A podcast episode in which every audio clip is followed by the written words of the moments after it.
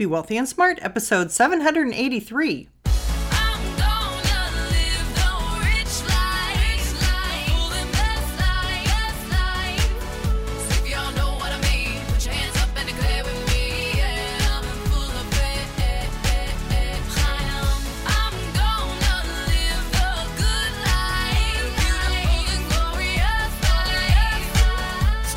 A world of wealth and financial freedom without budgets, boredom, or bosses on Be Wealthy and Smart. And now, here's your host, Linda P. Jones. Welcome to Be Wealthy and Smart. I'm Linda P. Jones, America's Wealth Mentor, empowering women and men worldwide to financial freedom. On today's show, we're going to talk about how consumer confidence is surging and what that means for the stock market in the US. These are crazy times, and there's so much going on that it's very difficult to even get a grip on trying to forecast where we go from here. But as you know, I've been very cautious and correctly predicted this pullback, and I'm watching very carefully to see whether we finish up or we have a few more days of this.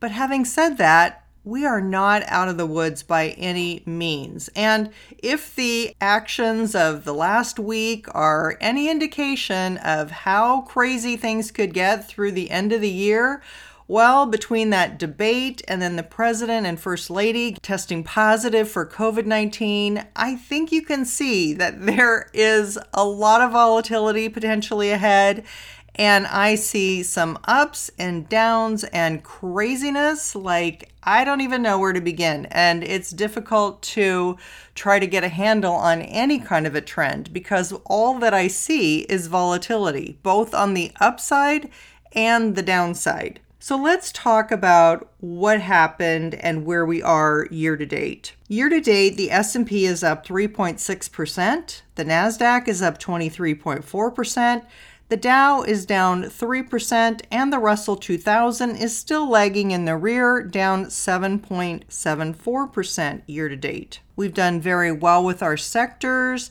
and two of our sectors are in the top five sectors of all ETFs for this year. We have GDX up 33% and GDXJ up 30%, and those were in the top five best performing sector ETFs for the year. Also, of course, we've been in silver, which was the number one performing sector this year. So I have to say, things have been going really well in spite of this pullback that we've had, which has been very scary for people. And a lot of people seem to have flipped from being bullish to bearish. We've seen a lot of sentiment change. We've seen a lot of the professionals go short. We have a very high percentage of people short right now. We have a very high percentage of bears right now. So, what we're seeing is continued bearishness as we get through maybe the tail end of this volatility for right now. But we got some other data recently that is painting the picture for the future. We got a weaker than expected jobs report. We had 661,000 new jobs created versus 800,000 were expected. That was the September jobs report. However, we also had consumer confidence surging. And as you know, consumer confidence really out trumps everything else in terms of performance because 70% of the US economy is based on the consumer and the spending of the consumer. So, consumer confidence surged to the highest it had been since the pandemic. It is the index of consumer confidence soared to 101.8 in September, up from 86.3 in August. So that was a huge jump from August. And we have also seen the S&P up 30% and the Nasdaq up 45% since the lows in March, those are the best six month gains since 2009. So we've seen spectacular performance this year off of the lows. We're seeing consumer confidence coming back, but we also see a lot of fear out there, not unexpectedly so. Things seem very uncertain. We also are still waiting on the stimulus package from Congress. Although the House passed a $2.2 trillion package, Secretary Mnuchin would like to see it more around the $1.6 trillion level. President Trump is saying get it passed. So I'm hoping this week we might see the stimulus package passed. Now, that could set the market up on a tear that could be very, very bullish for stocks. So we'll just see what happens with that. But right now, we have 61% of strategists that are worried about another wave of the virus coming around. We are seeing again second rounds of lockdowns in Europe. So we're waiting to hear what happens back here in the US if we have a second strain coming around, which my prediction has been yes, we will, and we will see it more serious than the first round that we had. My statistics are being taken off of the 1918 pandemic, where the first wave was a smaller wave than the second wave.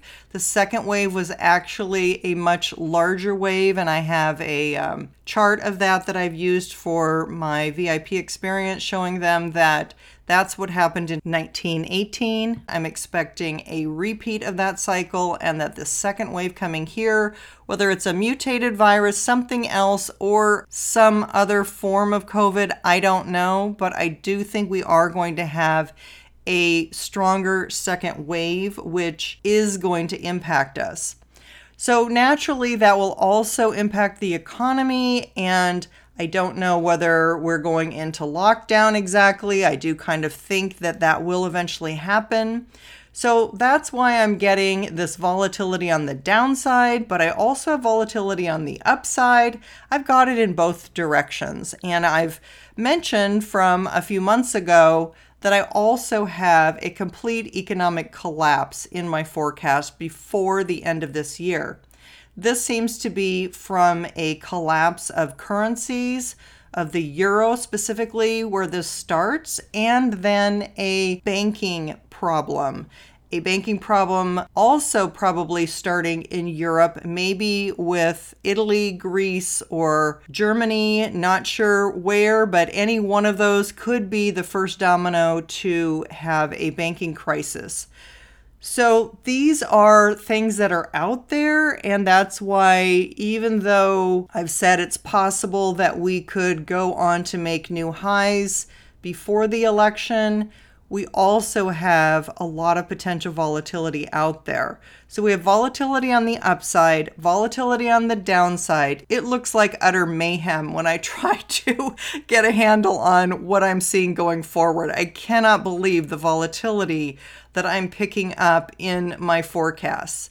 So, all I can say is this is going to be very difficult to try to work our way through but we will try to work our way through this. And to give us a little bit of direction, let's look at what happened on Friday. Because on Friday, we had something that might be the start of a trend that I've been expecting. We had the NASDAQ down 2.2%, the NASDAQ 100, the top 100 NASDAQ stocks, down 2.8%.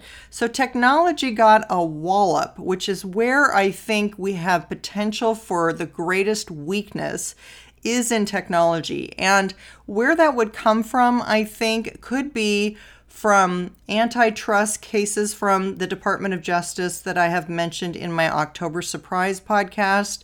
We also had news from China that they may be filing some sort of a case against Google. So we are seeing this coming from multiple directions, possibly. But we also saw the Russell 2000 up a half a percent on Friday, so it was outperforming NASDAQ by 3.3%. And we had the railroads and airlines up 0.7% on Friday. And I've been expecting something in the new stimulus package for airlines.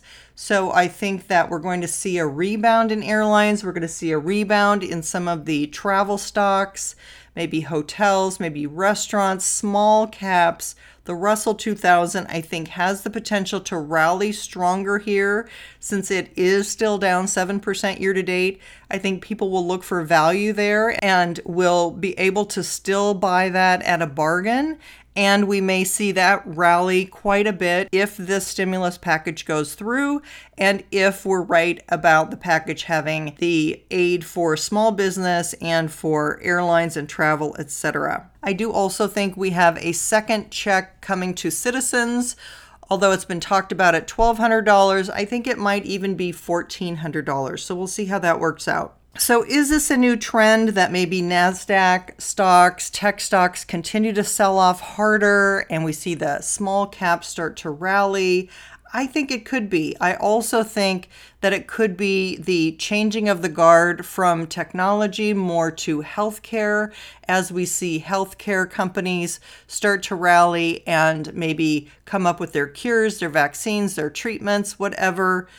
I think we have a lot of room for those healthcare stocks to rally. So, as we are listening to Fed comments this week, as the Federal Reserve is expected to make some comments, we will also be hearing from President Trump's doctors whether they think he is beyond the worst of this or what his situation is. We hopefully will also be getting word about the stimulus and I'm really hoping that we can get some agreement and start getting payments out to citizens. That would really boost the markets. If we could get the stimulus plan approved, that could lift the markets, as well as any COVID treatments could lift the markets, as well as President Trump recovering could lift the markets.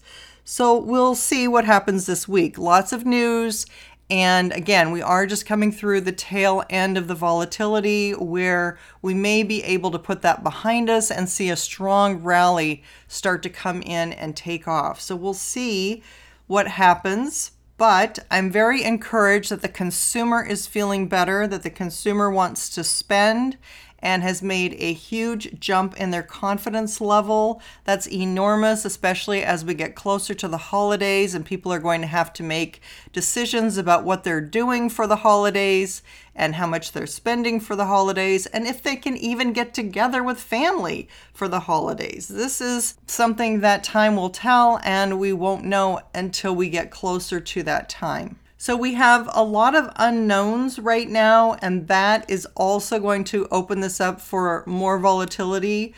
But with all the bearishness out there right now, with all the shorts right now, it looks to me like we are getting ready to find a bottom soon and take off higher because typically when you have this much bearishness, this much fear, this much in terms of shorts versus longs, it just seems like the sentiment shifts and things will move in the opposite direction. So we'll see if we don't get a positive boost here pretty soon. And hopefully, we could say that we've put in a bottom and can move toward a more solid rally into the election.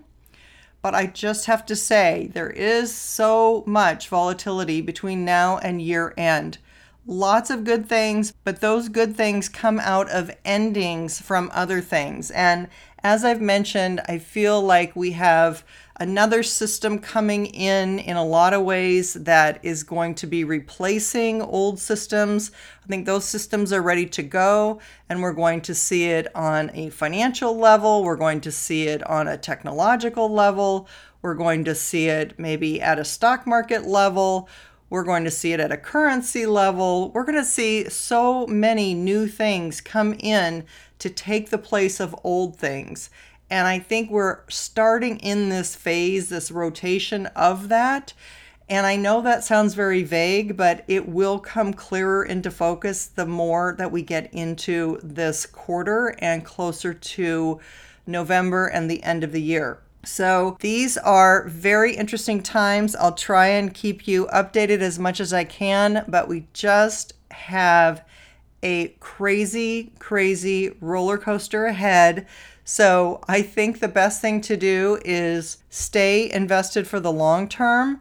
Try to not take any undue risk. I wouldn't get caught one way or the other betting too much directionally on the market In other words, don't lever up trying to be too much on the short side or lever up trying to be too much on the long side, but try to be in a position where you can weather through any volatility and hang in there through the long term because in the end, it will all work itself out for a positive ending. But there is going to be a lot of chaos, confusion, and just a lot going on before we get there. So, we just have to take this one day at a time, one step at a time, and we will get through this. And ultimately, it will all work out for the best, and we will have a better system and have an improvement.